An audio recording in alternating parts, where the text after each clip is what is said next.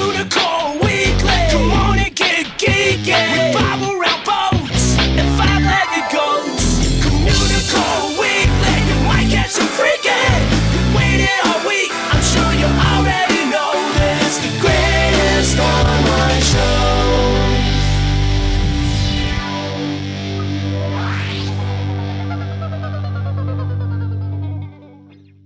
Hello and welcome to Communicore Weekly, the greatest online show. I'm George. And I'm Jeff.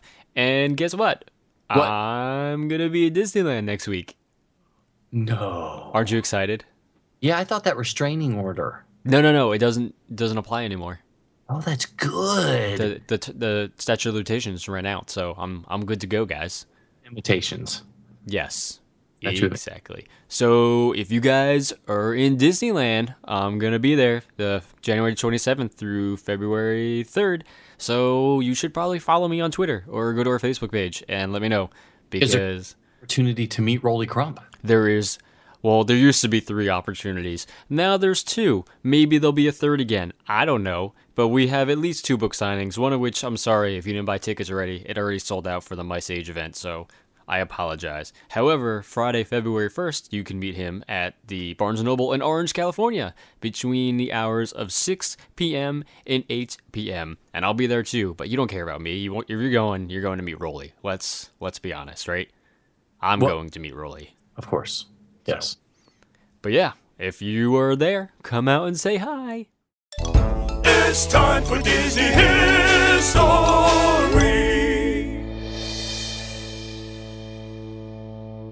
Captain EO is a 3D science fiction film which starred Michael Jackson, was directed by Francis Ford Coppola, and was executive produced by George Lucas. So it was like a total powerhouse, holy trinity of awesome going on. And uh, it was shown at the Disney parks from uh, 1986 through uh, the, the 1990s or so. Uh, the attraction returned to Disney parks in uh, 2010 as a tribute after uh, Michael Jackson's death. Now, the film tells the story of Captain EO, played by Michael Jackson, and his uh, ragtag crew of uh, his spaceship that's on a mission to deliver a gift to the Supreme Leader, who lives on this world of uh, twisted metal and garbage, and I don't know what it is. It's really weird. I wouldn't live there. Um, Captain EO's alien crew consists of his small uh, flying sidekick Fuzzball, which I used to have a stuffed animal of, uh, the double-headed navigator and pilot Idey and Ody, uh, the robotic security officer Major Domo, the uh, smaller robot Minor Domo. See the name change there? Huh? See what they did? And my personal favorite, the clumsy elephant-like Hooter, who always manages to upset the crew's mission. And then Michael Jackson yells, Hooter! And I love it. Always the best part of the show. Yes, I- and he says it like 14 times in the movie. It never gets old. Yelled Hooter. So, well, well, once the crew arrived on the planet, they were captured by the henchmen of the Supreme Leader. Not the John henchman, just the henchman of the Supreme Leader. I see what you did there. Pretty good. So, and they uh, were brought before her. She sentences the crew to be turned into trash cans and to be used at Disney parks. I couldn't resist that for Steve Tanner, and uh, and Captain EO eh, to to uh, 100 years of torture in her deepest dungeon. But before being sent away, Captain EO tells the Supreme Leader that he sees the beauty hidden within her, and that he brings her the key to unlock it, his song. Okay, I'm not going to sing. We are here to change the world. Okay, I did too. I made it without singing. Okay. I, I really thought you were going to break and sing anyway, but good job. Uh, so in the end, Captain EO defeats the Supreme Leader's forces, does a dance number, and transforms the Supreme Leader into the gorgeous Anjelica Huston and her planet into a paradise. A celebration breaks out to another part of me as EO and his crew triumphantly exit and fly off into space. Ooh, Na- two songs. I'm, I'm impressed. You had two song titles and you didn't sing either, so kudos. Um, the film itself, it grew out of a partnership between Disney and George Lucas. And Lucas uh, brought Coppola aboard to direct because he kind of wanted to stay on in just the producing role. So the story was written by uh, Rusty Lemorandi. I, I don't know how to pronounce his name. It's spelled like lemonade, but there's an R in it. So there you go. Um, he wrote it. Lucas wrote it and Coppola wrote it, and they got the story idea from Walt Disney Imagineering. And Coppola actually came up with the name Captain EO, which uh, is derived from the Greek, the Greek term Eos, meaning the goddess of dawn. Mm, doesn't really fit, but uh, it's okay. The creepy term. Yes, we'll go with that. Which could be. So, all right. Well, Captain EO is is really thought of as one of the world's first 4D films. You know, 4D being the name given to a 3D film, which also has all those great in theater effects like the lasers, the smoke, things that were synced to the film's narrative. You know, sort of like the bugs that leave under your feet, and it's tough to be a bug. We won't talk about that. Uh, so the innovation was suggested by producer writer Lee, Mor- Lee Morand. I want to say Lee Morandi, maybe. I don't know. We still can't say your name right, dude. I'm sorry. to let us know in the comments or leave, leave us a message. Um, so sometimes Lee Morand is referred to as the father of 4D. Captain EO, of course, made full use of all those 3D effects. The action on, ex- on the screen extended into the audience, included laser, laser impacts, smoke effects, and star fields that filled the theater. These effects resulted in a 17 minute film costing an estimated $30 million to produce. And at the time, it was the most expensive film ever produced on a per minute basis, averaging at about $1.76 million per minute. Slightly less than we, slightly more than it costs us. Yeah, just a little bit more. So the when they brought it back in 2010, it didn't include the in-theater laser and starfield effects, um, because it was retrofitted to to be used in the Honey I Shrunk the Audience theater, which they changed when you know they played Honey I Shrunk the Audience for years. Um, it does utilize the hydraulics previously used in Honey I Shrunk the Audience to make the sh- uh, the seats shake along with uh, Captain EO's starship, and they, they also use the LED floor lighting, uh, which is new to the theater at the time. They're also used for the, the bass heavy musical numbers. And I say musical numbers like there is like more than two of them. There's only two of them. I apologize. Um, the seats also bounce to the beat of uh, Jackson's uh, singing. Now, the Honey I Shrunk the Audience seat back misters are also employed when Hooter sneezes at the audience. I don't know about you. I love this movie. Mm-hmm. Just don't pay too much close attention to these seat misters. Yeah, if you're if you're too close, Hooter will will get, he'll get boogers on you. Yes, he will get boogers on you, you know. And then as you walk out, you will be singing, It's just another part of me. And then the guy behind you will be like, Hooter! Hooters! He's a nerd, he's a geek, but we all like to hear him speak. So listen up to the words from his speech. It's George's Book of the Week. The Art of Walt Disney From Mickey Mouse to the Magic Kingdoms and Beyond by Christopher Finch. This is a review of the 2011 edition of the book. The Art of Walt Disney is one of the most revised books about Disney. It was originally published in 1973 and has seen many editions since then. I do happen to also own the 73, two of the 75s, the 99, and a few others in between. Uh, what I really love about this book and what makes it so important is that it's one of the few books to actually look at the company as a whole. And not just the animation or the theme parks, but all of the major roles, so to speak, that the company took. The uh, book is huge and has over 500 pages. Wow. So the book starts with a look at Walt's life and how he got started in the animation business. We follow him from Kansas City to LA, and uh, like with the introduction of the Alice comedies, Oswald, Mickey, and the Silly Symphonies. It takes up about 75 pages of the book. But the real heft is dedicated to the animated features. Uh, we don't get to look at every animated feature, and a critical and historical eye is turned towards the films that Finch feels garners the need for more attention. Uh, they're the big ones, of course, that even most non Disney fans could rattle off. Uh, it even covers Home on the Range. What?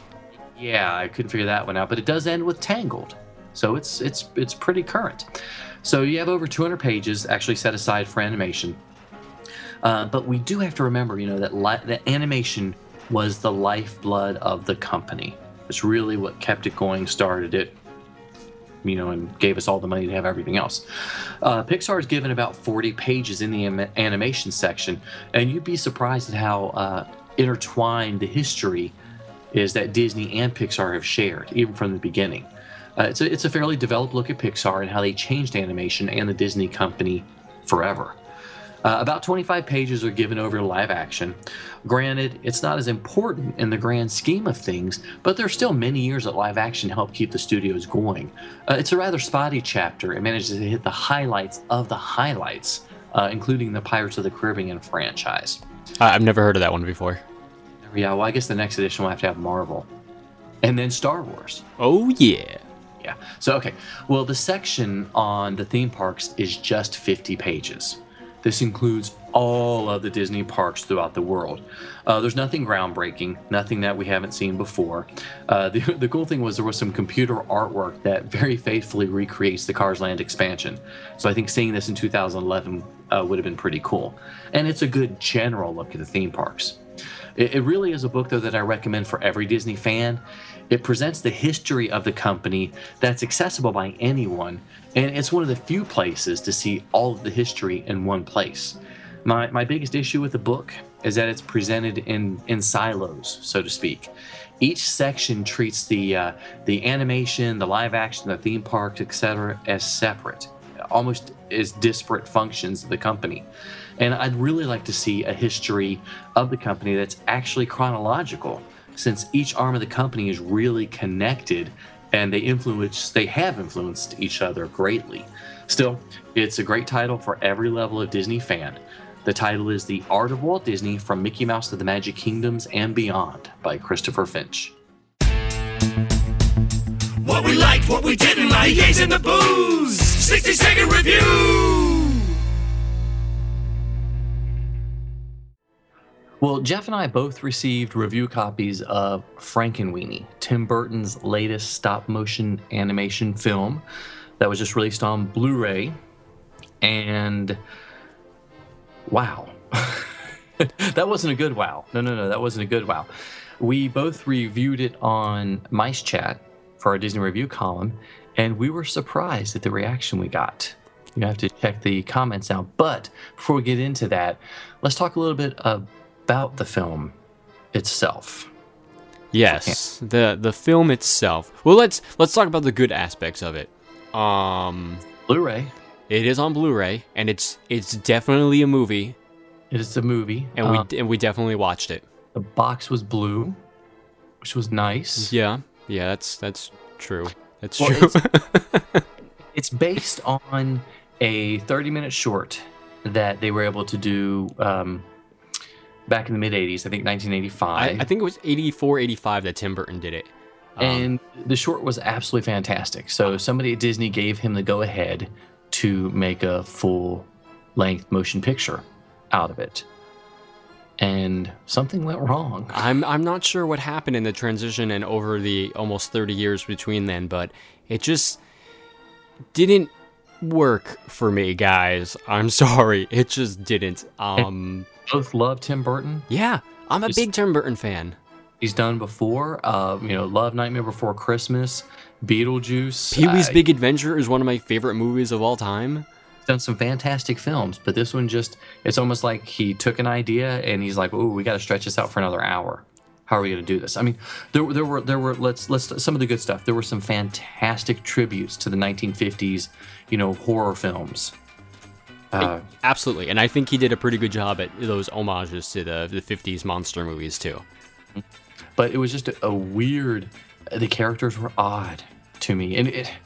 The, the sort of the same characters you've seen in every Tim Burton film. And we made a comment on the written review, or you made a comment that the characters were ugly looking, and somebody wrote in a comment saying, "Well, it's a Tim Burton movie; they're all ugly looking." Yeah, but these guys were really ugly looking. The characters in Nightmare Before Christmas were cute. For I mean, yeah, some of them were disgusting and gross, but a lot of them were cute.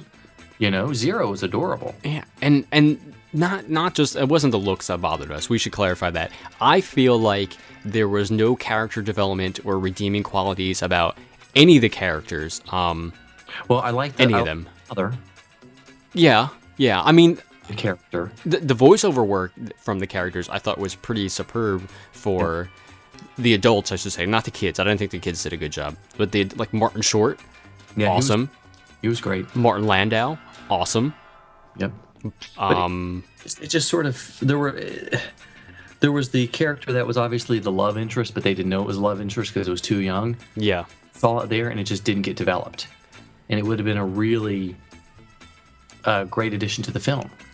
So I don't, I don't know. It's, it's you. You mentioned in the review too that the last like half hour, it's sort of like this, like we don't know what to do, so let's have a gigantic monster battle scene. Yeah, yeah, and it just felt really out of place thematically with the rest of the film, and I just I didn't get it and I didn't understand it, and it really led to Martina and I looking at each other halfway through, going, "Well, we're not really enjoying this." And she's like, "Do you want to turn it off?" I'm like, "I would like to, but I kind of need to watch it so I can accurately review it." So we had to go through it, but uh, once it got to that part, we are both like, "I don't, I don't get it. I don't understand what's going on right now."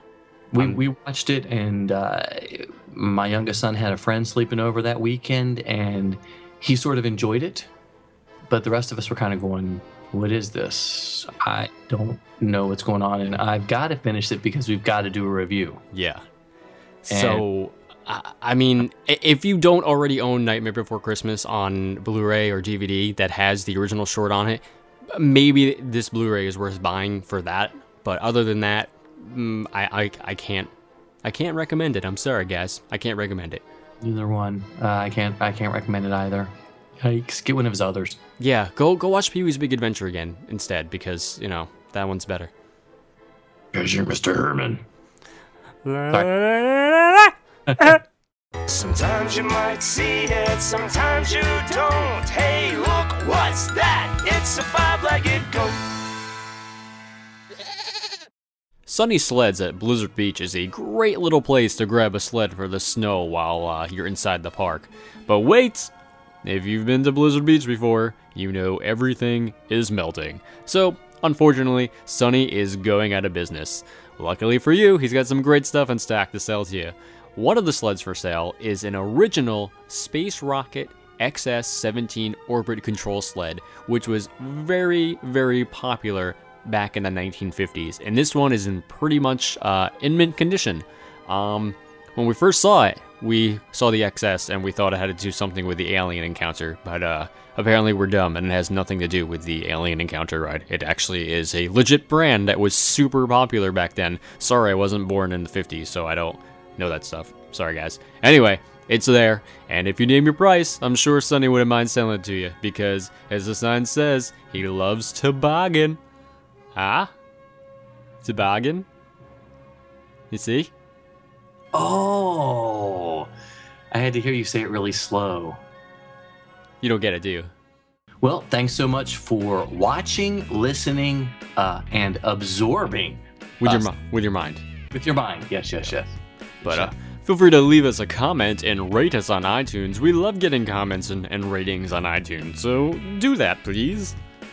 And you can always email us at communicoreweekly at gmail.com, whether it's a bathroom photo, a five legged goat, or how devastatingly handsome we both are. Uh, spoiler, it's a lot. Um, you can also like us on Facebook at facebook.com slash communicoreweekly. Yep. And you can always follow us on Twitter. I'm at Imaginerding, and of course, he's at Jeff Heimbuck. And I'm George. And I'm Jeff. Thanks so much for watching. We'll see you next time on Communicore Weekly, the greatest online show.